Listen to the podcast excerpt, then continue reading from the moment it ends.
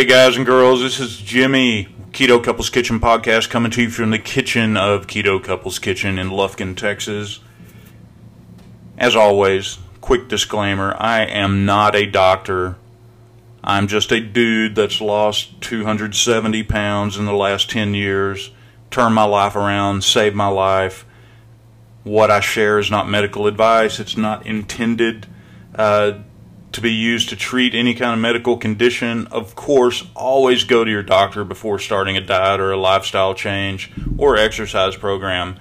What I'm saying is just my N equals one anecdotal experience and experience in talking to other people. I'm just sharing what I've learned. Uh, take it with a grain of salt. Talk to your doctor. Let's get going. So, this week's episode was intended to be about exercise. I've been posting a lot about my rucking on our social media lately, and uh, so I was really preparing to do a whole episode on aerobic exercise and uh, rucking and the fact that you don't have to spend money at a gym and you don't have to uh, really go into a really detailed workout plan to make some good gains, if you want to put it that way. But that got derailed because I went to Walmart. I don't know why, but I don't know why I do that to myself. But I went to Walmart and I always park at the very back of the parking lot, and that kind of goes along with the exercise. Uh, if I park at the very back of the parking lot, it's going to take me a couple hundred steps just to get to the front door.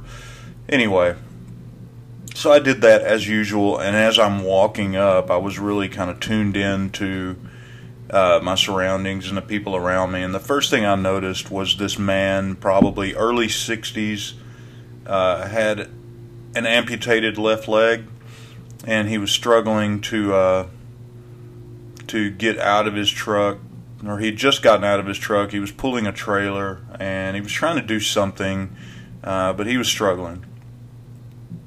So I offered, uh, asked him if he needed any help, and he didn't. Uh, he didn't need any help. He he kind of. Uh, I'm not saying he seemed proud, but he he, he kind of gave me the vibe that that he didn't like being asked for help. That he could do it himself, which is fine. But you know, I couldn't help but to notice uh, the amp- amputation on his left leg above the knee, and his right leg was extremely discolored, extremely red, with edema at the lower part of his leg, around his ankle, all the way up almost to his knee. So 90% sure, and he was he wasn't morbidly obese, but he was overweight, and 90% sure he was dealing with the uh, you know the the after effects of severe diabetes, uh, and I felt really bad. And then I, I'm walking up closer to the front of the store, and I see a lady in one of the scooters, and she's probably late fifties.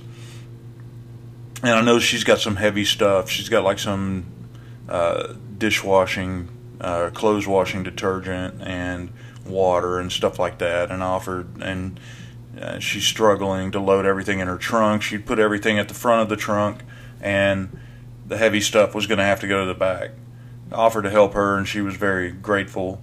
Uh, so I helped her load it up. But you know, as as I'm watching her unload, and then start watching go into the store, uh, I noticed the same pattern. Uh, a lot of people in scooters, a lot of people on oxygen. I saw people on oxygen, people on scooters, people anywhere from their 40s to their 60s just struggling to get by and do everyday stuff. And it's really heartbreaking because, you know, I look in their basket and I see the same thing. I see Pop Tarts, chips, full sugar drinks processed uh, TV dinners, hamburger helper, you know, just the just the poison, the stuff that we know is poison, canola oil. And instantly I know you know what's going on. I know what the cause of this is. I know that it can be fixed and they can be a new person and they can feel a lot better really quickly.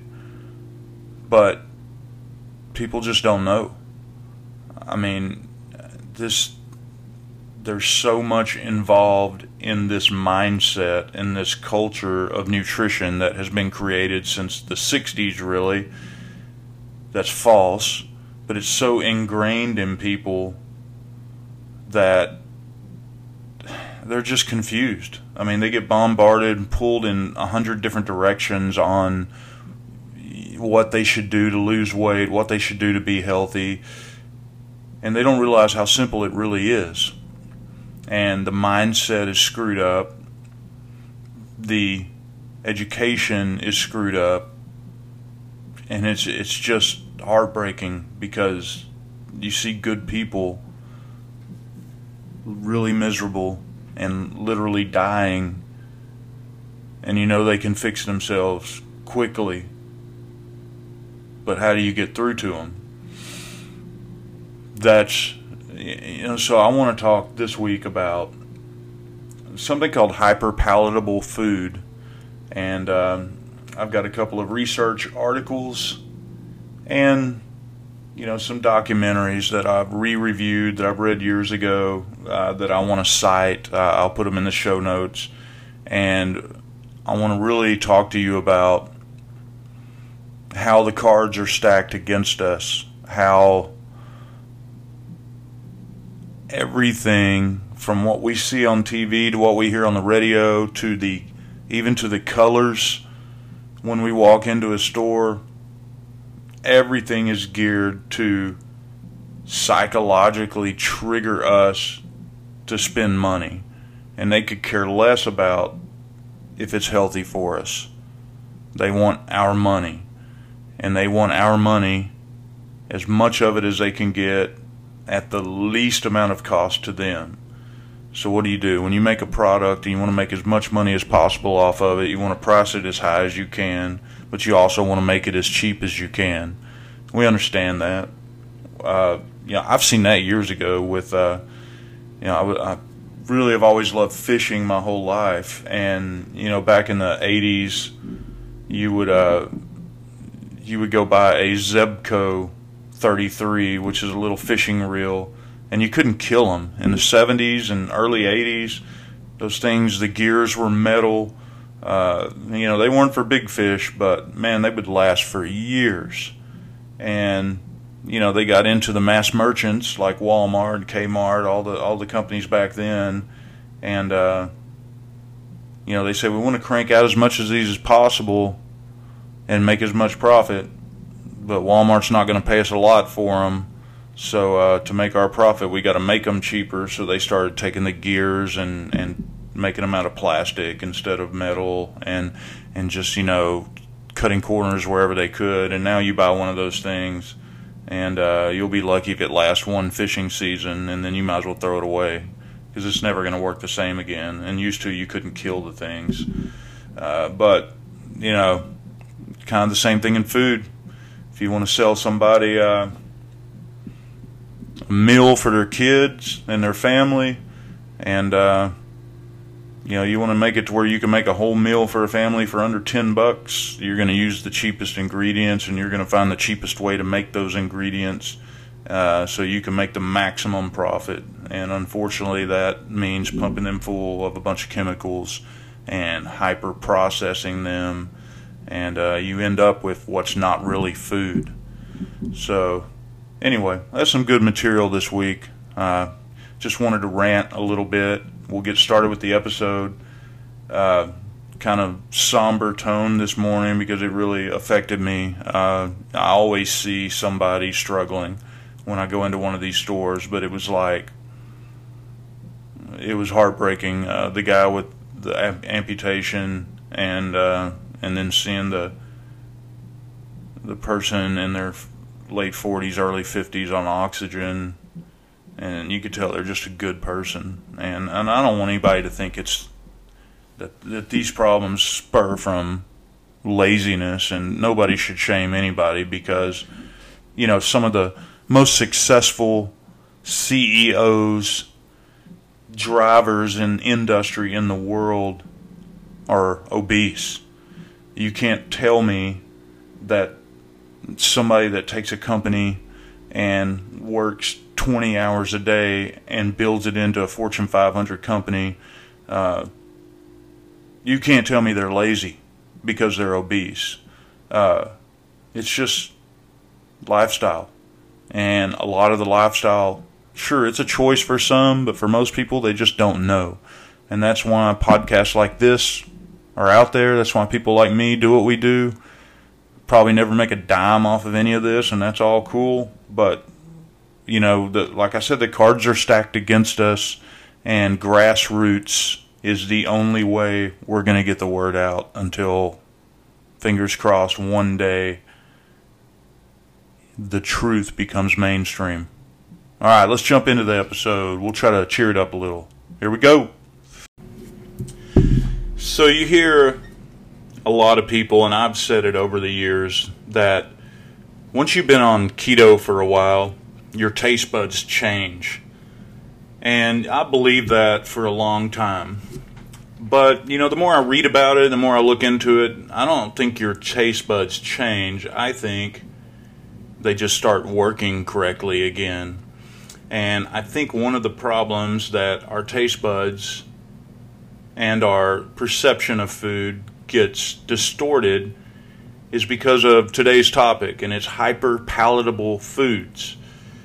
And I don't know how long this is going to be. I'm going to try to keep it fairly brief and just a 30,000 foot view of this subject, but you can go off on so many rabbit holes because this whole issue of hyper palatable, hyper processed foods, ultra processed foods, creates so many problems and ties into so much of the obesity and diabetes and Alzheimer's and all these autoimmune diseases and the epidemic that it has become.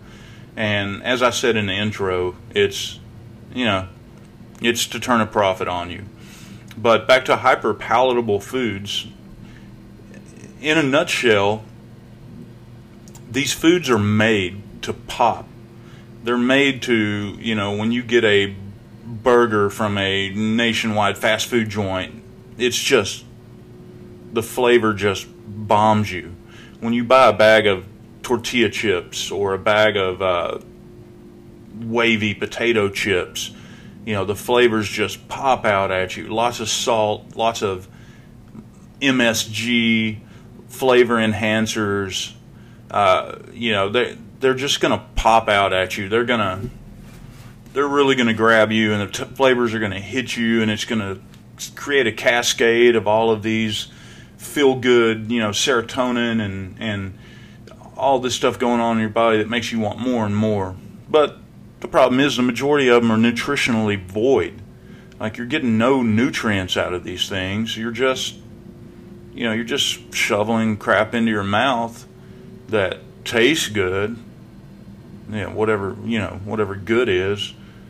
And uh, but you know, your body's not getting satisfied.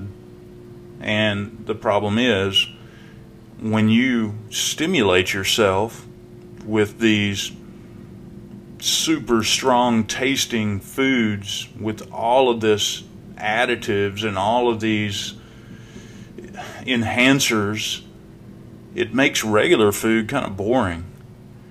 You know, if you ate birthday cake every day of the week for every meal, you know, you know, you're probably not to like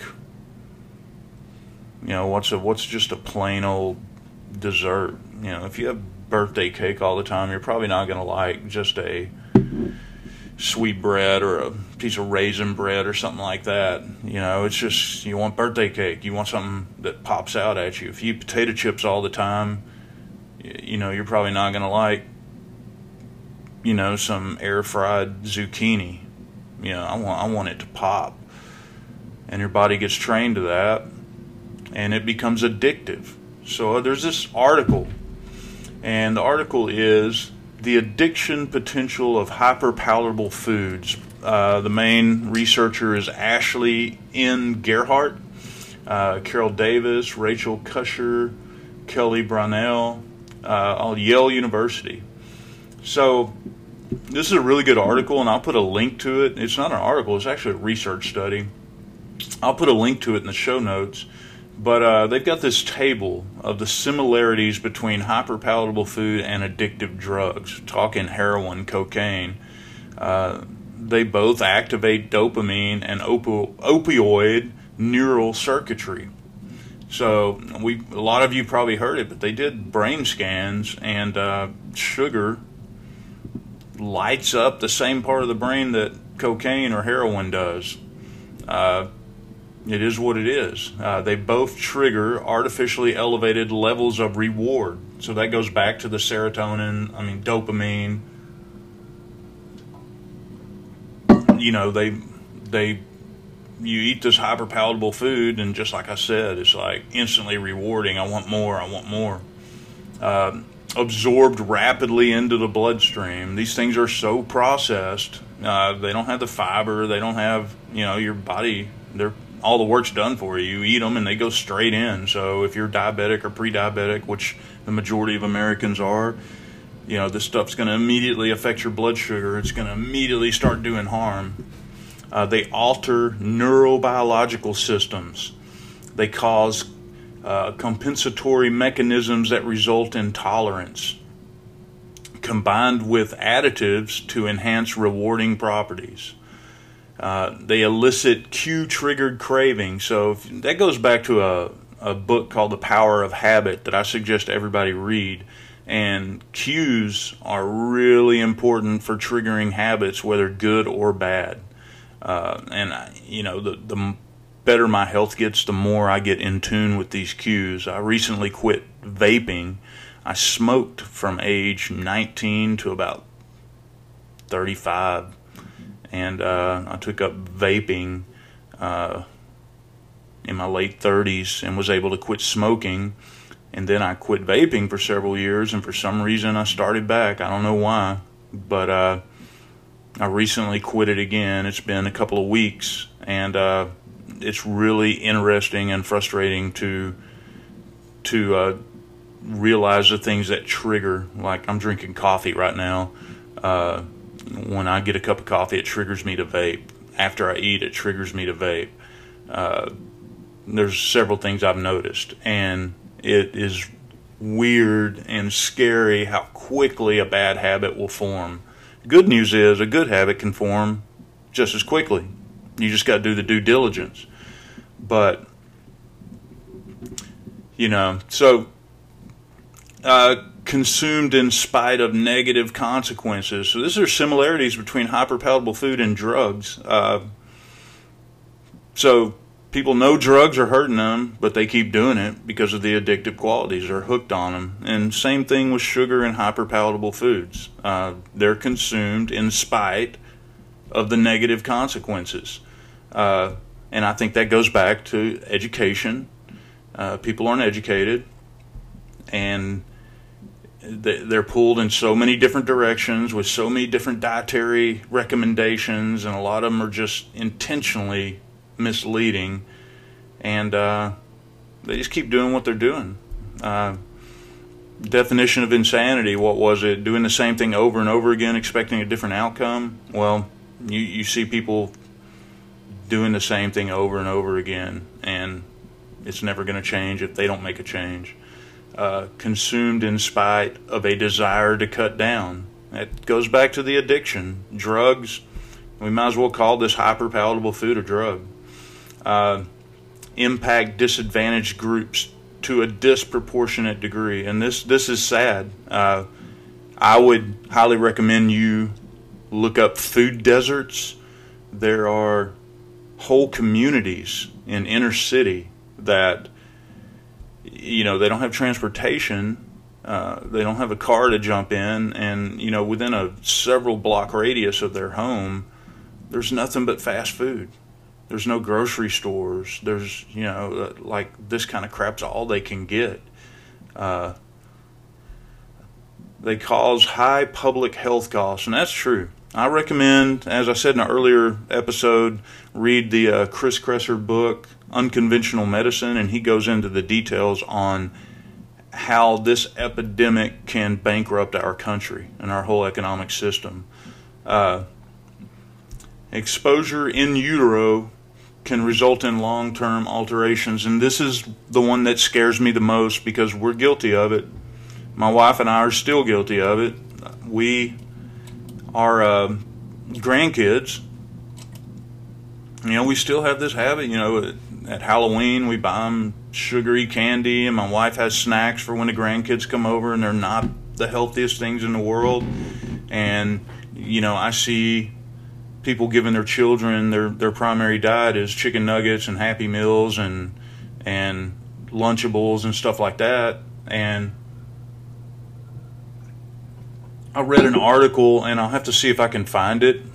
Uh, if I can, I'll put it in the show notes where a like two month old child was diagnosed with type 2 diabetes, uh, which means they inherited metabolic syndrome, prediabetes from their parent. Uh, because, you know, normally this type 2 diabetes, this, this condition is, you know, we call it the silent killer, takes decades.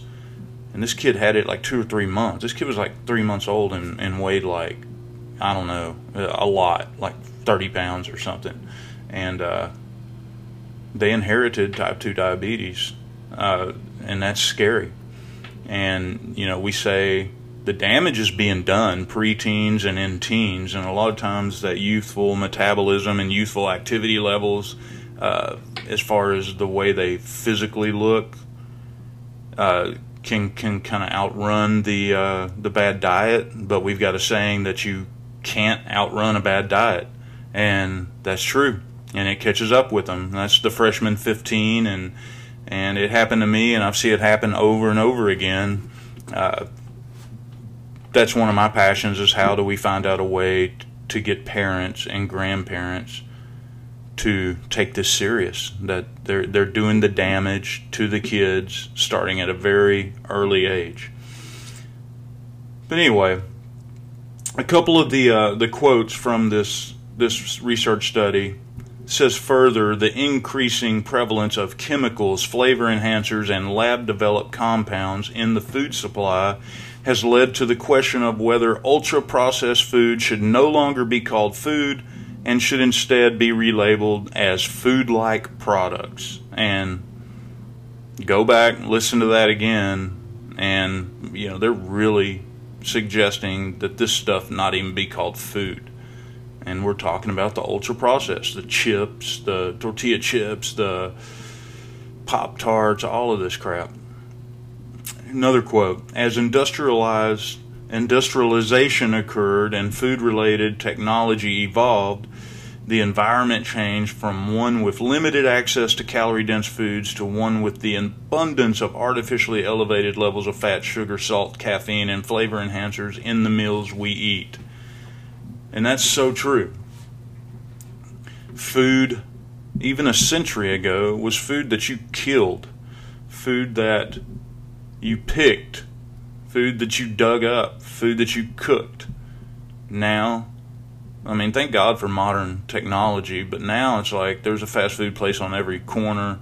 Uh, people seem to have no problem paying double the price to have it. I mean, they don't even get off their couch; they have it delivered to their house, and uh, you know, used to used to good quality food. You think about the starving kids in the Middle East, you know, how you know all they can afford and all they can get from humanitarian efforts is rice and beans and and uh, so good nutrient and calorie dense food is hard for them to come by. It was like that for us not too long ago, but now it's like like I said, they're making this stuff as cheap as possible, and one of the cheapest things you can put in something is sugar or cornstarch or corn products or seed oils. Uh, so they're going to put the cheapest stuff in there as possible. So this stuff is extremely calorie dense, not very nutrient dense, has a lot of artificial crap in it that's cheap to make, and our bodies just aren't made to eat that stuff. And not to say you can't enjoy a treat every now and then or a cheat I'm doing quotations, a cheat meal or cheat day or whatever. I mean, do what works for you. But we got people eating this stuff daily. Their whole diet consists of this crap, and you see what it's doing. Uh, the conclusion to this survey, I mean, to this uh, research, in summary, although highly processed foods differ from traditional conceptualization of addictive drugs in some ways, such as lack of intoxication, the degree of overlap is significant and compelling. In addition to neurobiological and behavioral similarities, hyperpalatable foods and addictive substances both trigger artificially high levels of reward, cause biological compensations that result in tolerance, and become linked with associated cues factors that increase the addictive potential of substances, such as lack of cultural context, frequent consumption, and early age of use, are also relevant to highly processed foods. Further, the components that increase the public health consequences of alcohol and nicotine are also present in the modern food environment, such as the ease of accessibility, increased social uh, acceptability, heavy marketing, and lower cost of high calorie foods. Due to the similarities between highly processed foods and addictive drugs, successful policies in reducing the impact of addictive drugs may also be useful in combating food related problems. For example, tobacco consumption was significantly reduced in the United States when uh, effective individual treatments uh, were combined with tobacco focused interventions, such as barring cigarette machines, increasing taxes, and limiting marketing. Uh, similar interventions have been proposed in response to the obesity epidemic, such as reducing nutrient poor foods in school vending machines, implementing a soda tax, and reducing marketing and high calorie foods to children. Given the similarities between highly processed foods and tobacco, these approaches may also prove effective in reducing the public health consequences of excess food consumption. There you go. That's their words, not mine. Very good article until the last three or four sentences, in my opinion. Uh, I kind of lean libertarian, so I don't think the answer is taxing people and telling them what to do. I think the answer is education and and that's what we're trying to do here. So you know, I respect their opinion, but uh, I'm not. I'm never going to recommend taxing people into compliance. Uh, we want people to want to help themselves, and the best way to do that is to be educated. All right, we will dig in. So that's a, an overview of hyperpalatable foods, uh, the addictive qualities of it, and and we're going to talk a little bit about some of the corruption uh, when it comes to this whole thing. So I want to uh, quote an article by uh, an amazing reporter and, and, researcher Nina Teicholz, and uh, also talk about uh, this guy named Ancel Keys, who was a really famous researcher and doctor and PhD, and uh, he was kind of responsible for the whole low fat, low cholesterol recommendations that really that really formed the basis of the food pyramid and and our government recommendations that the whole world ended up adapting, and it was just, you know, almost a genocide.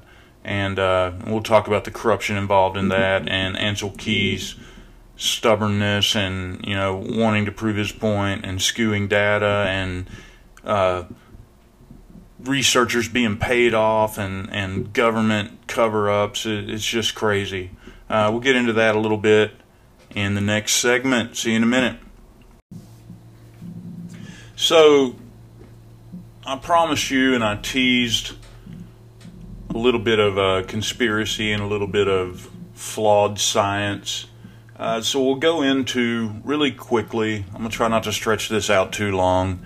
But one of the fundamental flaws that was made decades ago that honestly, like in the words of Tim Noakes, has become a genocide, and that is what I think is modern times known as my plate. Uh, used to be called the food pyramid. Well, it all started, uh, and I'm you know I'm as always this is a thirty thousand foot view. It goes way more detailed than this, but You know, in 1955, uh, President Dwight D. Eisenhower suffered a heart attack uh, just two years after he'd been elected. Uh, heart disease, you know, before the turn of the 20th century was almost unheard of and it was really concerning people. And then you have the U.S. president who has a heart attack in office, and people freaked out. The government freaked out. Now, we should know on this lifestyle, and with the knowledge we have now, we should know that the rise in prevalence of seed oils was directly fueling this heart disease growing epidemic. And we'll talk about that on another episode. But the polyunsaturated fatty acids, uh, especially from highly processed seed oil, starting with cottonseed oil in the 1910s, uh, and then, you know, all the other. Uh, by the way, there is no vegetable oil, it's seed oil. Canola, corn, uh, grapeseed oil, cottonseed oil, all that is seeds. Uh, they just put vegetable on there to trick you into thinking it's healthy.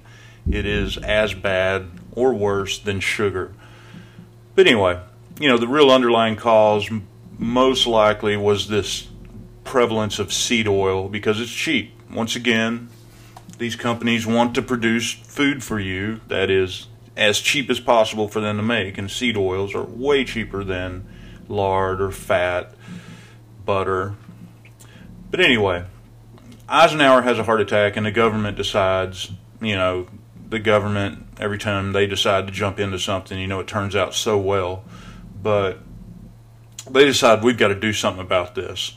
So they start forming a committee and uh, to investigate this rise in heart disease. And there's a brilliant, prominent researcher scientist named Ancel Keys, and he's won a Nobel Prize. He's brilliant and he's also flamboyant and he's also got clout and he immediately starts leading the charge and he has this hypothesis that fat and cholesterol is the problem he gives the analogy that just like a plumber like if you pour your fat down the uh, like your bacon fat if you pour it down the drain hits that cold pipes, that cold water, and it solidifies and eventually clogs your pipe up. He says that's what's happening when you're eating fat and cholesterol. So he starts research to support this cholesterol fat link to heart disease hypothesis. And he has the clout. And honestly, everything I've read, he's he was a bully. Uh, there was people out there saying sugar, vilifying sugar. There was people out there, you know, with researchers giving several different takes on this. And you know, from what I've read, he would belittle some of them, uh, try to attack their credibility, uh, maybe even ruin some people's careers for daring to uh, object to his hypothesis. So he goes to the Mediterranean, and he's kind of the grandfather of the Mediterranean diet, which isn't necessarily bad. But he goes to the Mediterranean and he studies 22 countries and he studies their diet, hoping that by study, because he knows that there's some blue zones, and blue zones are uh, areas where people routinely have a higher uh, longevity uh, people that live over 100. Uh, there's a few of them. There's Chile, uh, I believe Okinawa, Japan, at least used to be one. Loma Linda, California, uh, Crete, a lot of the Mediterranean area. So these are called blue zones. Coincidentally, there's blue zones in Chile that eat like high, high amounts of fat. Uh, I believe also like the Inuit uh, up in Alaska and far North America. And then there's also blue zones where they eat large amounts of carbohydrates and large amounts of vegetables. So, but he believes the Mediterranean is going to support his hypothesis. So he goes and studies 22 countries. After his studies are concluded, he releases the seven country study. So, what, right off the bat, what, what kind of seems off on that? He studied 22 countries and he releases the famous 20, uh, seven country study. That's because out of 22 countries, 15 of them did not support his hypothesis, so he cherry picked the seven that did. And the most standout country that supported him the most was Crete. And he went to Crete three different times, a week at a time, and studied their eating habits, and they were eating low fat, not much meat, not much dairy, and you know, it was a blue zone. So that's part of the support of his uh, hypothesis is how great the health is in Crete. Uh, what he failed to mention, and whether this was intentional, which it really seems like it was, or if it was pure coincidence, when he went there was during Lent. And during Lent, they abstain for religious reasons from a lot of dairy and a lot of meat.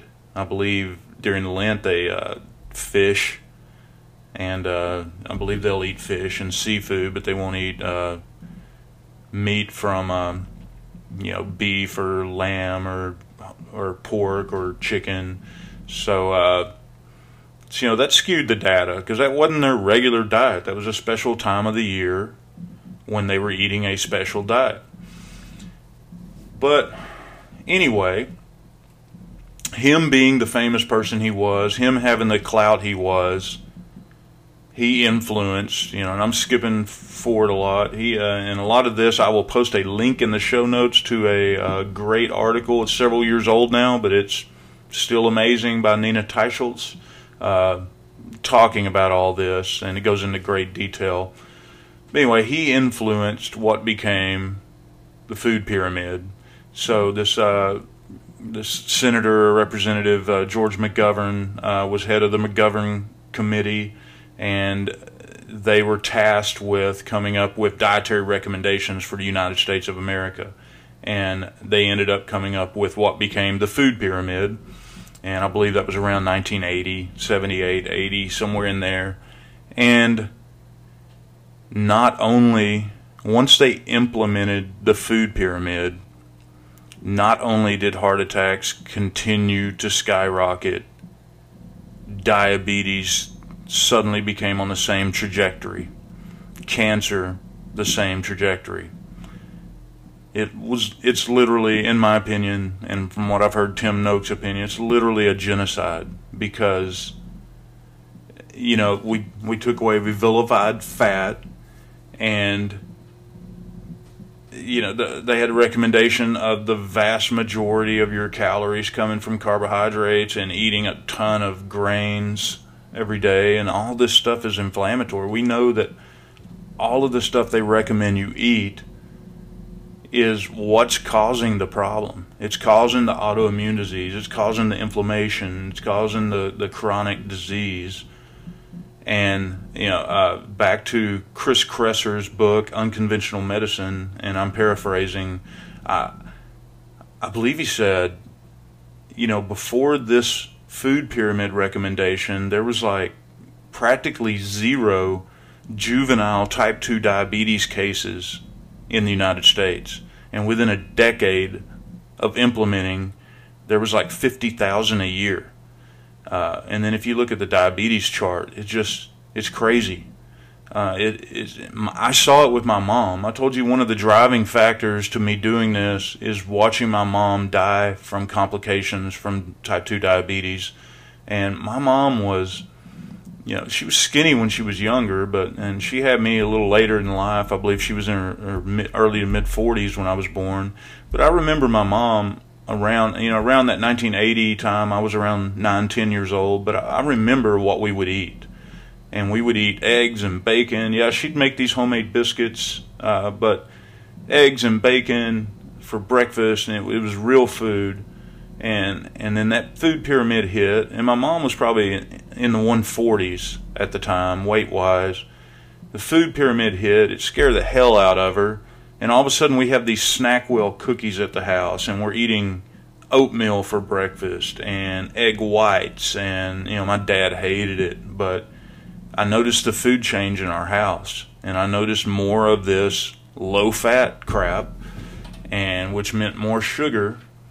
And I saw my mom go from 140s to 180s, probably over 200 at one point or at several points, and she developed type 2 diabetes. Uh, and I watched it happen to her. I didn't have a clue what was going on. Uh, myself, I was always a little chubby, but myself, I packed on weight after that. And hunger was just crazy. You know, I bl- for years I blamed it on you know adolescence and growth spurts and all that, and it may have played a contributing role, but yeah, it was the food we were eating, and we were conned, and and you see it happen, and it's man, it's been 50 years, and it's still ingrained in people's heads, and the government slowly starts changing stuff on the down low, like a few years ago they took away the you know if you read the back of labels it tells the daily recommendations uh, on ingredients. Well, on the down low, they took away the cholesterol because they proved probably 20 years ago that the cholesterol you eat does not necessarily affect your blood cholesterol because your body wants to make the amount of cholesterol that it thinks it needs, and that's based on your lifestyle and based on your genetics. So, if you don't eat enough of it for your body to get your cholesterol up, it'll just simply make it because cholesterol is critical for your health so uh, if you eat a bunch more than you need, then you're just going to waste it. It's just going to waste. It's not going to like make your blood cholesterol go up. So they kind of on the down low just took that off. Like no longer do they have a limit on cholesterol. Some of the older labels still say that, but anyway, uh, I mean it, it's sickening, but it is what it is but we have to educate people now. So there, there's a little story, a true story about how one man uh, who intimidated and bullied and skewed data to get his way, and it influenced the government.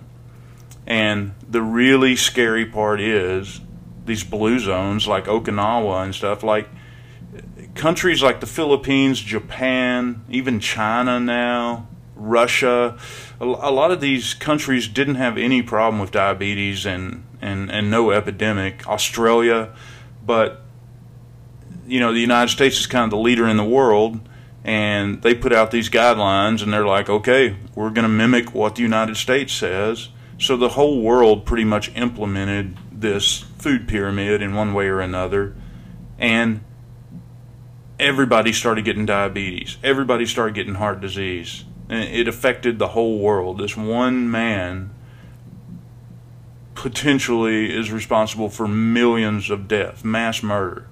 And it is what it is. He may have been brilliant, but you know, that's part of the scientific process, peer review. You know, you you put something out there that you believe in, you present the evidence and you you know, your peers agree with you or disagree. Uh, and it's reviewed, and it, and this guy used intimidation to get his way. I'm sure he had good intentions initially, but it got to the point where he was convinced that his way was the right way, and he was going to do whatever he could do to get his way. And it ended up costing millions of lives. And we're still seeing the repercussions of this with the mentality. I was talking to a church mate just the day before yesterday, and his fiance, uh, you know, was saying she wants to do keto, but he's stuck on the low fat thing, and he doesn't. He's smart dude, and and nothing malicious. He just is still buys into it, and you know, I told him, hey, how about we talk about a science based uh, lifestyle that is not you know, based on lies from 60 years ago. And he just kind of like looked shocked, like deer in the headlights. But, and he thinks I'm joking, but it's the truth. I mean, this is 60, 70, 80 year old science that's been proved wrong over and over again, peer reviewed studies, you know, and randomized control trials, just meta analysis, just everything has proven this theory wrong, but it's still ingrained in people's heads So, like I said, grassroots effort is how we overcome this. And then, you know, I'm going to wrap it up, but we, I won't go into a bunch of detail, but I'm going to post a link to another article. Uh, should be the last link, and you really should read it. It's from the New York Times, like them or not. But let me get to it. Sorry. It is called How the Sugar Industry Shifted the Blame to Fat from the New York Times. It's a 2016 article. But it talks about, and this is tied in with this Ancel Keys and uh, seven country study and all and food pyramid. It talks about how the sugar industry, I'm talking the big dogs, the big soda companies, the big candy companies, how they pumped money into a Harvard research study and convinced them to skew their data to vilify fat when the evidence was there and people were screaming at the top of their lungs that sugar is the villain. They actually paid researchers off at Harvard to vilify fat. And that led to support these low fat theories, these low cholesterol theories, and influence government policy, and in turn, millions of people die. So there you go. I, I wanted to go into the article, but this, you know, this episode's already an hour long. So uh, take the time to read it. It's pretty good. Uh, you can actually look up the actual declassified uh, study data or the, the report, and it, it's like some crap off a Jason Bourne movie. They, uh, you know, you, you, see the report that was declassified and names and lines are blacked out, so no telling what all was said in this, but it's scary that our lives are played with for profit, but it doesn't surprise me. Anywho, hyper palatable food will conclude in one second. Thank you. In conclusion, all of this should piss you off it should really piss you off that your health and your family's health have been played with, have been toyed with for profit. It pisses me off, but there's nothing I can do about it. The past is a past. You know, I can't bring my mom back. I can't bring all the loved ones back. But I can help the people, myself, and the people I love that are struggling, and even the people I don't know. I've got a friend who hadn't been a friend for long, but met him through another mutual friend that is, you know, the guy, I won't say any names, but he, he was over 600 pounds, uh, had, a, had a really bad accident a few years ago, and which made him bedridden for a while, which packed on a couple hundred pounds. He was already obese. And, and he's dealing with diabetes. He just got out of the hospital with, uh, you know, some necrosis on, on his foot, really close to losing his foot in his 30s. And, you know, he can turn this around. Now, I'm not a doctor, but I'm to try to help him as much as I can. Uh, and because of our, once again, our wonderful government getting involved in things like health care, insurance, I mean, uh, he doesn't have the best insurance in the world and he can't afford it. So he's kind of in a catch 22. He needs the insurance to be able to get healthy so he can go to work, but he can't go to work because he's not healthy and he can't afford the insurance. So, and we see more and more people. So, you know, I'm not I'm not a believer in higher government control, but something I believe they're the cause of the problem for this insurance and healthcare fiasco we're in, and uh, they're sticking their nose in it and and causing the whole thing to go haywire and now people can't get health care. So I'm not an advocate of universal health care, but something's got to be done. I mean, we can't have people dying. If you, we're supposed to be the greatest nation in the world, and, and we can't even take care of our people, uh, so you know, my my answer is the government needs to step the hell out of it and and let the free market work it out. If you have some true competition, uh, this this crap won't happen. Instead of insurance companies and pharmaceutical companies calling all the shots. Anyway, I'm on a rant. I don't want to see this guy lose his life, lose his leg. at 35 years old, you know, less than 40, because he can't get help. And definitely because he's been lied to his whole life on, on what he's supposed to do to be healthy. But anyway, you can be pissed. I can be pissed at all this. But at the end of the day, the knowledge is out there now. We just have to look for it and we have to follow it. So, what you got to start doing today is realizing food is fuel. Food is fuel for your body. Quit letting food be a damn entertainment for you. Yeah, you can enjoy birthday cake or you can enjoy a snack or go out to eat occasionally, but on a day to day basis, I'm putting this stuff in my body to fuel my body. So, is this crap I'm eating from big fast food chains or uh, pouring hot water in a cup and eating something that you can make in 30 seconds, is that fueling my body or is that poisoning my body? And only you on a day to day basis can make that decision. And then it's just like spreading the gospel. You you got to educate people because people don't know and people are lied to. People are pulled in so many directions, they don't know what to believe, so they don't believe anything. It's paralysis by analysis. So, in conclusion, it's up to you. It's up to you to take control of your own health and then it's up to you. We have an obligation, just like we have an obligation to share the the word, you know, to share Christ's love with other people and to help other people be saved. We have an obligation to help our fellow man and to educate them. And this is where it starts. So, listen to this. The whole three people that listen to my episodes, take that to heart. You have an obligation. You know, we are failing if we don't, in whatever way, spread the knowledge. Because, you know, just like bringing people to salvation, if you spread the knowledge to one person that changes their life and they don't die of diabetes in the next 20 years, and then they can pass it on to others, that's grassroots. That's how this happens. I love all you guys. We'll see you next episode. Thank you.